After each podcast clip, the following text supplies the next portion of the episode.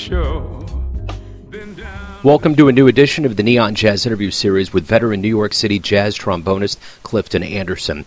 We talked to him on January 15th, 2021 about quite a bit, like his latest 2021 CD, Been Down This Road Before, this COVID 19 world, and his life in music. He was born in Harlem and surrounded by music. At seven, he got his first trombone that was a gift from his uncle, Sonny Rollins. He went on to the prestigious Fiorello LaGuardia High School of Music and Arts, and he would perform with the finest cats all over the world, including his uncle, Sonny Rollins. His story is a must to hear. Dig it. Thanks for taking a minute out. I appreciate it. Yeah, thanks for the interview. Thank you. You bet, man. I love the new album. Been down this road before. There's so much flavor going on in this. I mean, you have family on it. There's you know sounds that are very unique on this album. It sounds like you were having a good time making this. Oh yeah, it was a it was a joy making the record. Actually, it took us a little while to do it, but um, you know, but it was fun all every step of the way. And I think probably now with the way the world is, it's probably good to have a recording that's out there that makes people feel good and and and what, are your thoughts on this coming out during such a unique time a pandemic on the planet?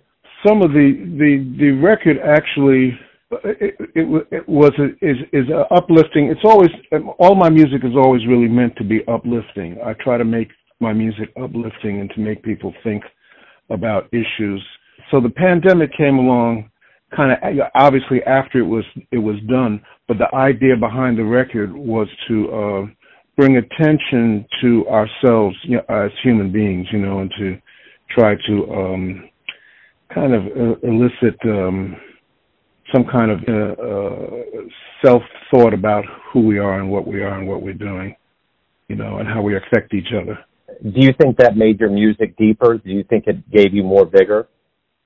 Oh yeah, I think any music that that any musician makes needs to have needs to be substantial, has to have some type of something behind it to make it more powerful. That will that will by nature make the music more powerful. I, I that's where I write from. I mean, I tend to write music about you know current events or situations and uh people that are affected by life. You know, personally, you know, uh, relationships, things like that. I tend to write music based on those kind of things. So they're based on it's based on a lot of personal uh, experiences that I have, you know, and that have impacted me a certain at a certain level.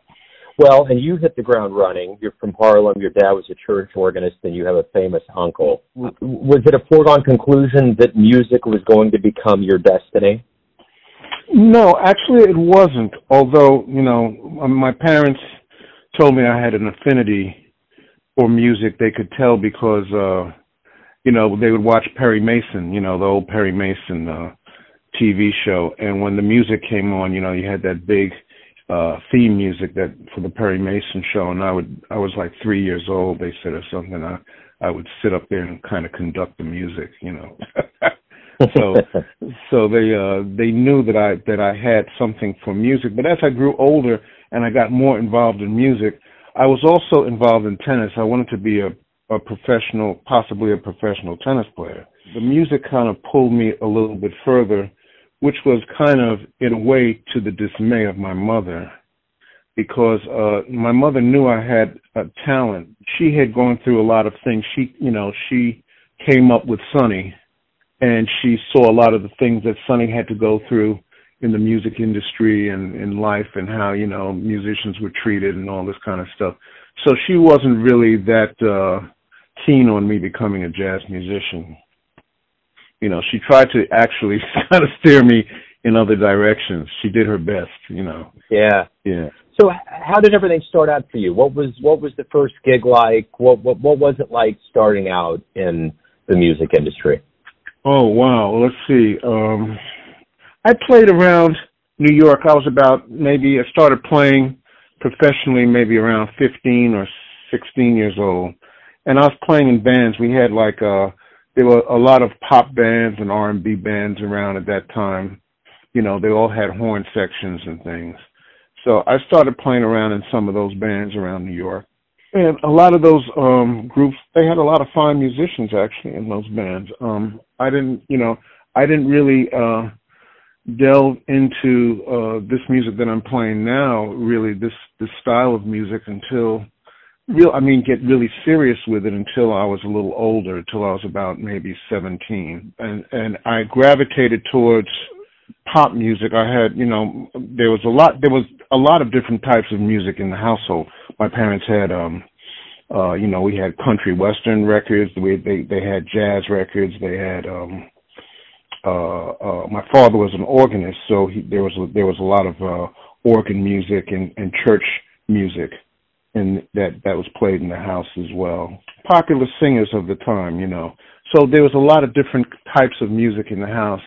I liked, you know, I was a young guy, and all my friends, you know, at that time we were listening to Motown and, you know, Sly and the Family Stone and people like this. So I, I you know, so I kind of gravitated towards that as at an early age. But then as I started developing and getting better and more involved in music, you know, my parents got me.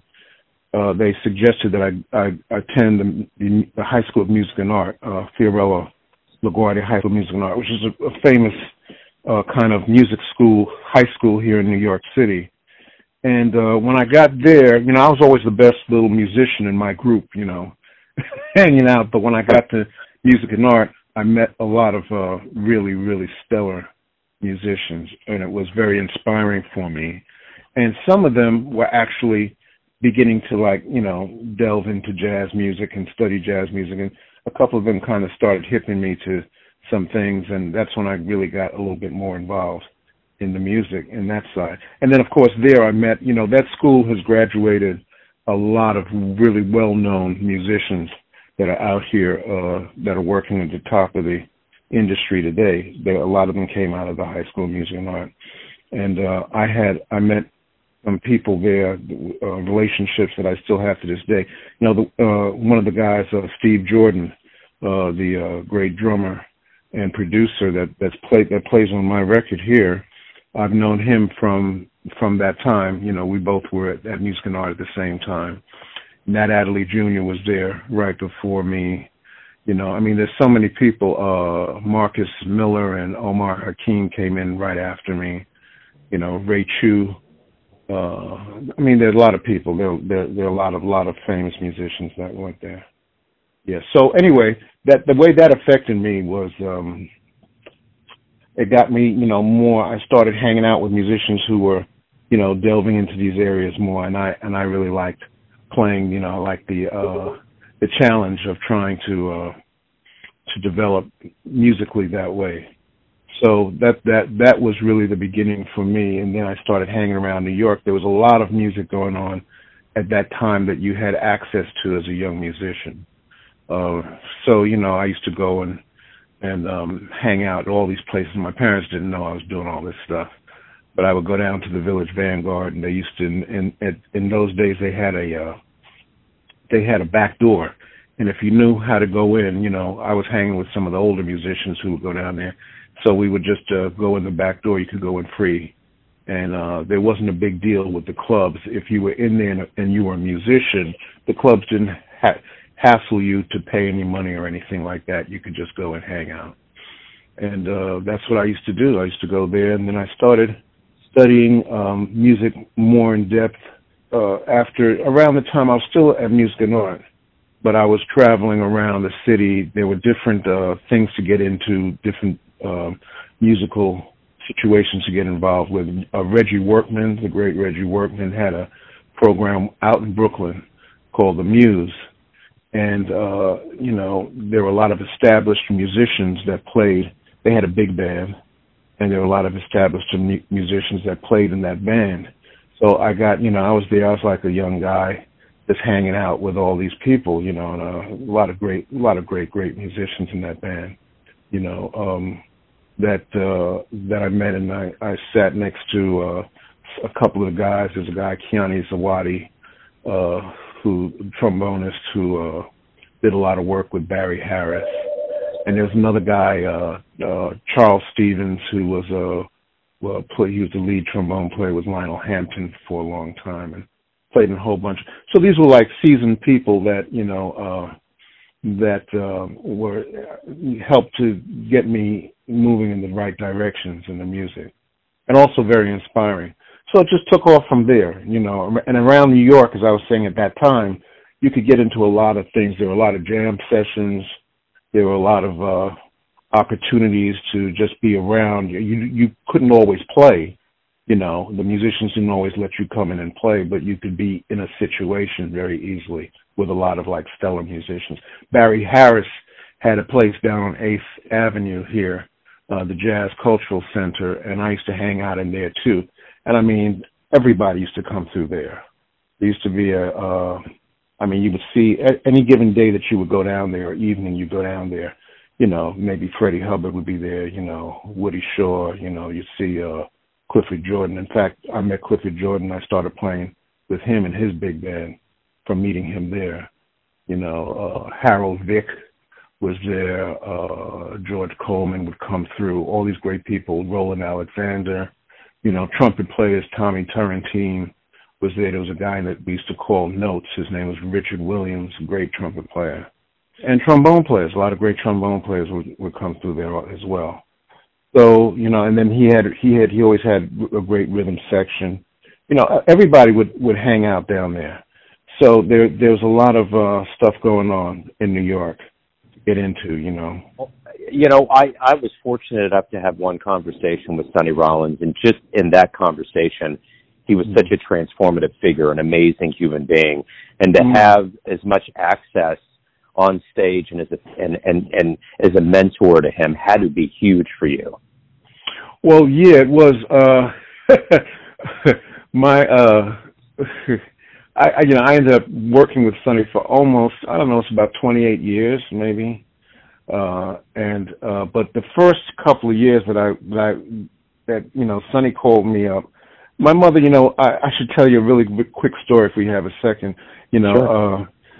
uh, uh, you know, my mother always told me, you know, well, you have a famous uncle, you know, who plays, you know, who's famous, you know, everybody he knows, he's known all over the world and all this kind of stuff.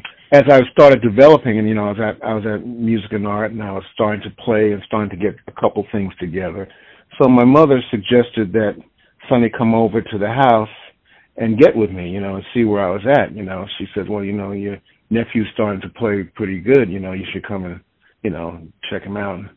So, you know, I had been playing and I, you know, I was playing with my, you know, my, my guys, my little young crew of, of guys and everything. And, uh, you know, we thought we could, you know, handle a couple of tunes and everything. But Sonny came over this one day and we went down into the basement and he and you know and I had this whole tune that I had worked up for him, you know, that I was going to play, and uh we went down the basement and Sonny pulled out his horn and he started blowing, and I had never heard anything like that in my life. So it kind of um yeah, it was very intimidating. I couldn't play. I couldn't play at all. You know. So he just played a little while and I listened to him. and uh after a while, you know, he just packed his horn up and, you know, uh, you know, he said, well, you know, I guess he told my mother, well, you know, he didn't really play anything, but, you know, maybe he's not ready yet or whatever. So my mother said, well, one day you guys are going to be playing together. She told me, you know, she said, so, you know, you got to keep working at it, you know, you're going to be playing with your uncle at some point.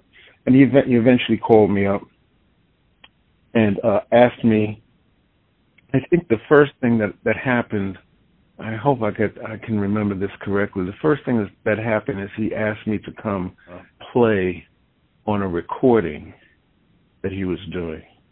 I think the name of the record was Sunny Days, Starry Nights. And um by that time, you know, I was more advanced at that point. You know, I'd been playing and everything, playing around. And so I came and uh I went and he was recording out in California in those days. So we flew out to California and we uh recorded at Fantasy Studios but you know, recording with him also. Well, to make a long story short, there's nothing that was uh, that I that could prepare me for working with Sonny Rollins. Sonny, everything was very different that Sonny did. He was very spontaneous, extremely spontaneous, and um, even in recording. I mean, I was used to at that point. I had done a couple of recordings already, and you know, I, you know, my understanding was, you know, you go in a, in a recording studio, everybody tune up, you know, and then uh, you run the, the tune maybe once or twice, and then you do a take. But with Sonny, you go, we went into the studio, and he started, he came in and he started blowing, and you know we all kind of filed in. When we finished the song, we just ended the tune, and his wife Lucille said, "That's a take." I said, "That's a take." so that was just that that that that was indicative of my of my musical relationship with him. Everything was always spontaneous, and I mean he would do things. It's like a old school of of of teaching the music, and I don't know if it with Sonny if it's even so much about teaching the music as just the way he learned how to do things, and that's that's what he did, you know. Uh, but it was a real lesson for me every single night because many, most of us in the band never knew what was going to happen. You know, I remember one night that we were, there was used to be a club here in New York, the Bottom Line, a famous club here that we played. And, you know, uh, Sonny said he sent me some music to, to go and, uh, to learn. I wasn't on the gig originally, but he called me like on a Tuesday and he said, look, Clifton, I want you to come down and, and played down at the club, you know, this weekend. So I said, well, Sonny, what are you going to play? And he said, well, I'm going to send you some music. Now, mind you, Sonny sending me some music was a unique thing. He would never send me any music. You know, he'd always tell me like, you know, well, just learn this tune, learn that tune, you know, and uh just be ready. That was that was pretty much it. so, so uh but this time he sent me four four four uh lead sheets and so, you know, I spent between, I didn't have that much time. It was Tuesday. I got the lead sheets on Wednesday. I had Wednesday and Thursday, and we hit on Friday and Saturday. So the whole Thursday and uh, Wednesday and Thursday, I spent learning this music, practicing really hard, learning. So I felt like, okay, I had the tune on my belt. I had these tunes on my belt. Okay, so we get to uh, the bottom line, and the piano player uh, at that time, uh, a gentleman named Mark Soskin, was in the dressing room. So I walked in, you know, I got there a little early. So, so Mark said to me, he says, "Oh man, you're making the gig." So I said, "Yeah." So I said, you know, I said, "Did Sonny send you that music?" So he said, "Yeah." So he said he sent you some music. So I, I said, "Yeah, here are four charts he sent me." So Mark says to me, "He sent you four charts?" I said, "Yeah." So he says, "Well, he sent me 11." I said, "11?" so, I so I start looking. I said, well, what did he send you? So we started going. So I'm trying to. I, there's no time for me to get this rest of his music together. The place is packed. Of course, the people are waiting around the corner for like you know an hour just to get in, you know, and everything, and everybody's going crazy. We come up on the bandstand, and we used to have like a running joke in the band because you know the audience was always, you know, you you would see the faces in the audience, and everybody seemed as if they were like, you know, like we, they were looking at us like, oh, we really got it together. But to us, we didn't know what was going to happen.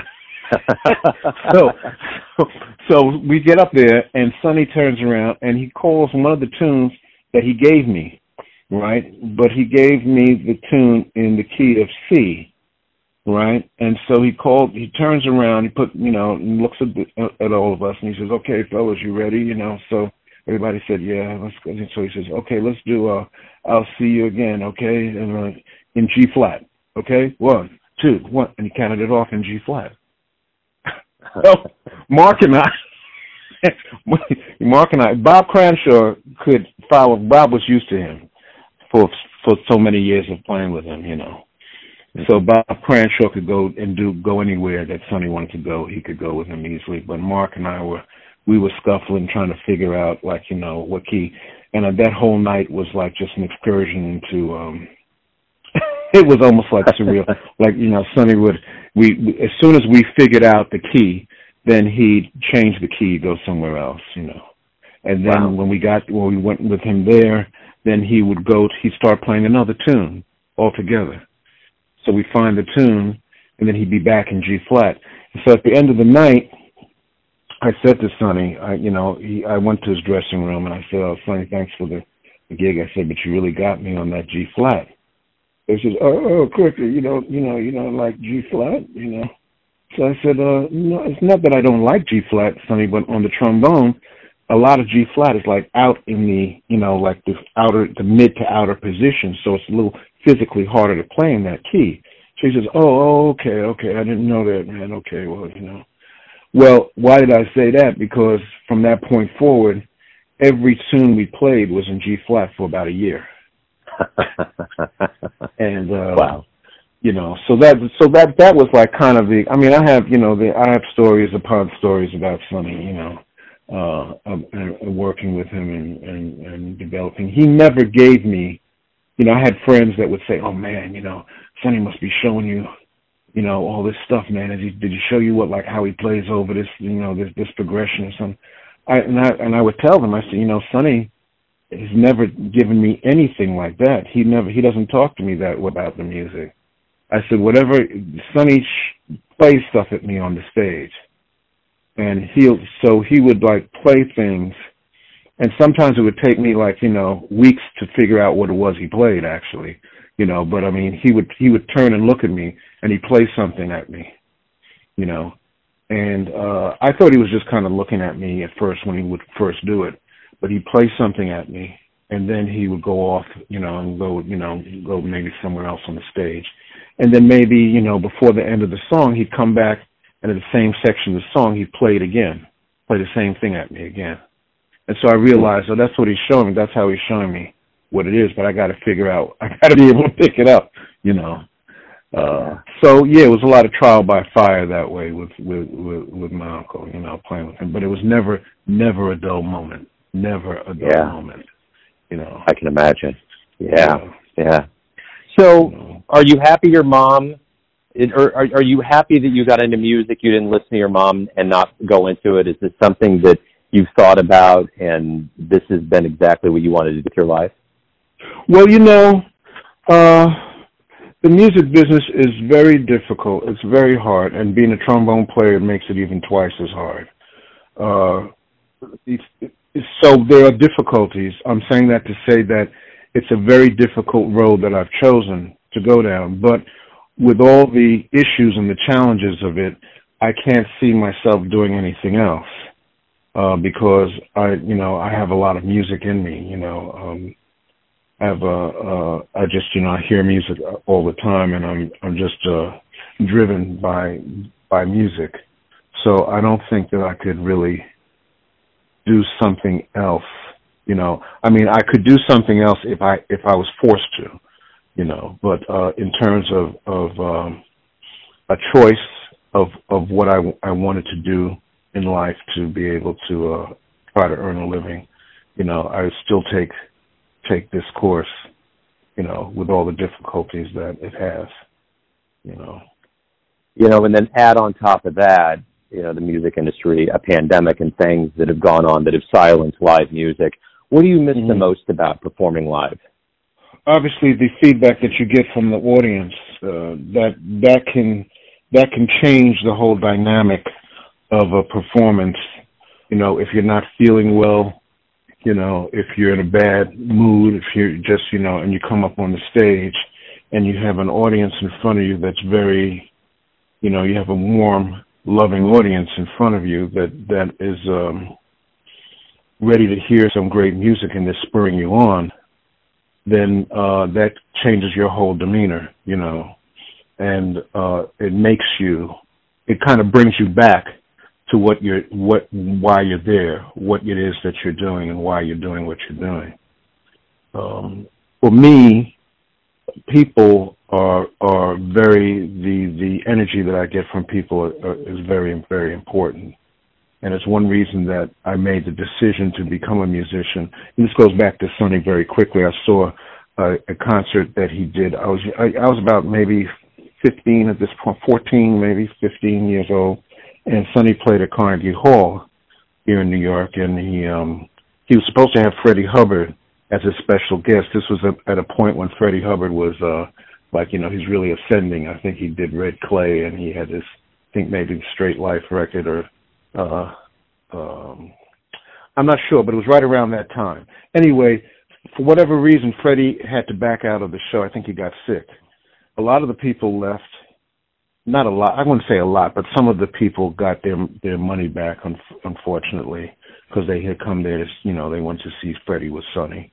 But th- those uh, people, the place was still packed, and uh, we had some good seats. I was sitting there, and, and after the first couple of songs, Sonny came up to the microphone and he said, "Well, you know, unfortunately, Freddie Hubbard can't be with us tonight, but I got two of my friends to come out, you know, to make things up."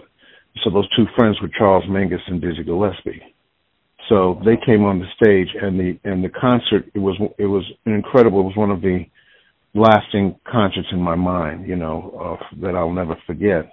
But what the important thing was that um, for me was that after the show, and of course the music was so great, but after the show we went backstage, and all these people were backstage, and the feeling that everybody had back there, it was such a, a the energy was so, it was so much love and uh, exuberance and happiness, and it was I had never experienced a group of people, that many people together, that seemed that was so that you know apparently the music had moved them to this point and when I witnessed that, you know, that's what that's what rang the bell in me. And I said, you know, this is what I want to do.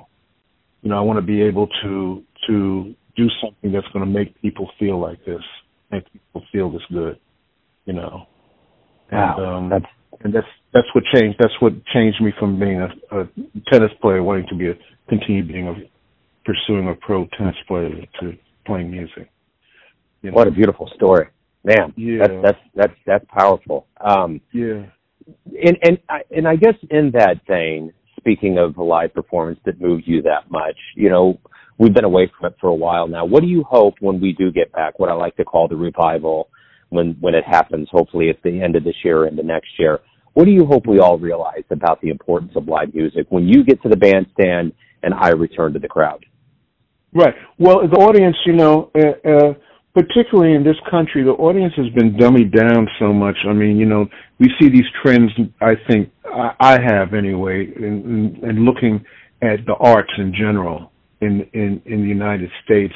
There's been a dumbing down of uh, of the standards for people to be able to um, appreciate music. You know, the fact that you can stream music. You know, people's idea of what the worth of art is has been diminished you know, not just jazz music, but I mean across the board, you know.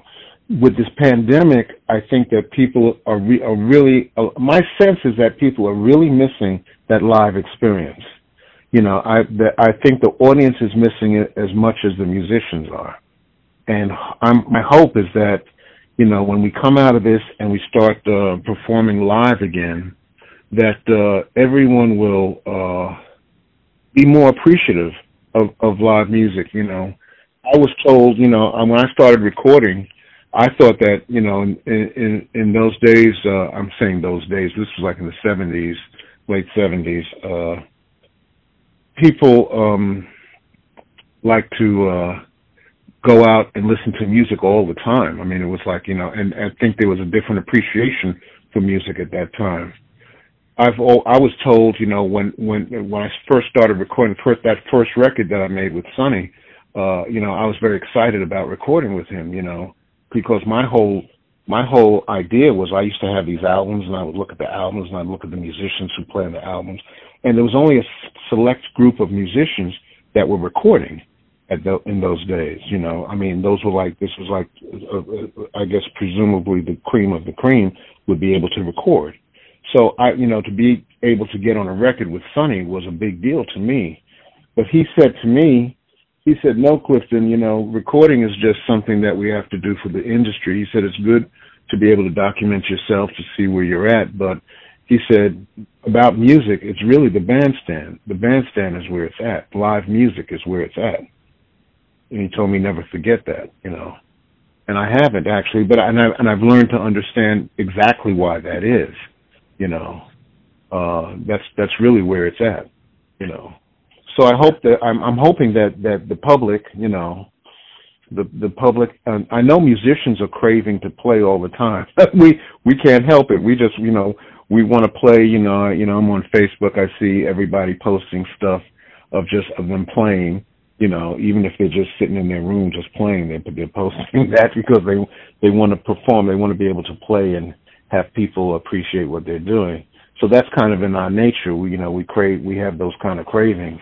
But I think the audience will also. I'm just hoping that the audience will will see now the real uh, worth of live music. when we come Yeah. back to it, and you know, we'll see. We'll, uh, you know, it's. Uh, I, I hope that's what happens. So everyone has a perception of you, your family, your friends, your fans, Mhm. but you're the one that's living your life. Who do you Mhm. think you are? Who do I think I am? Wow, that's a very interesting question.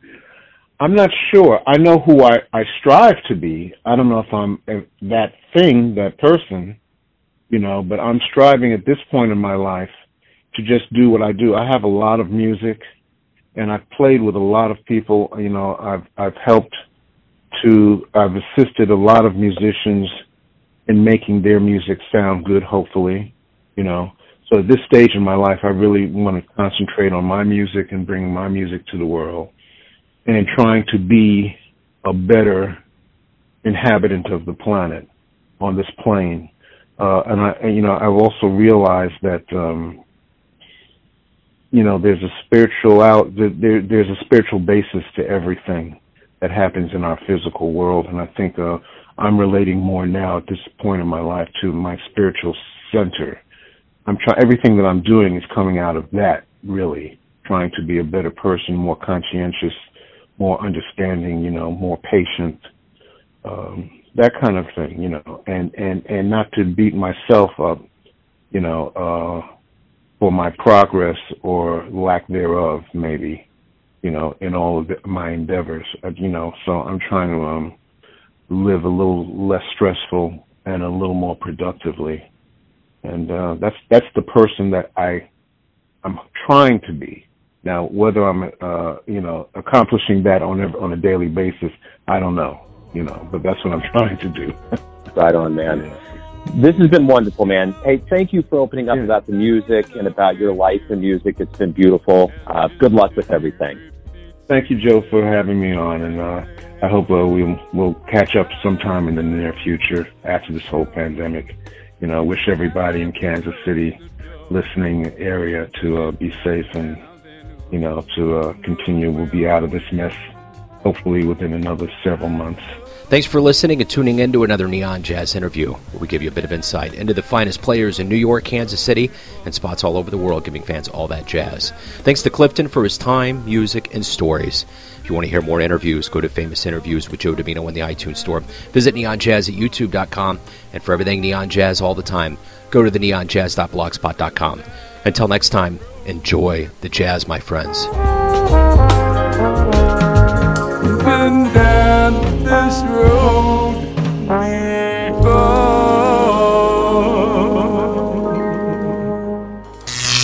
Neon Jazz.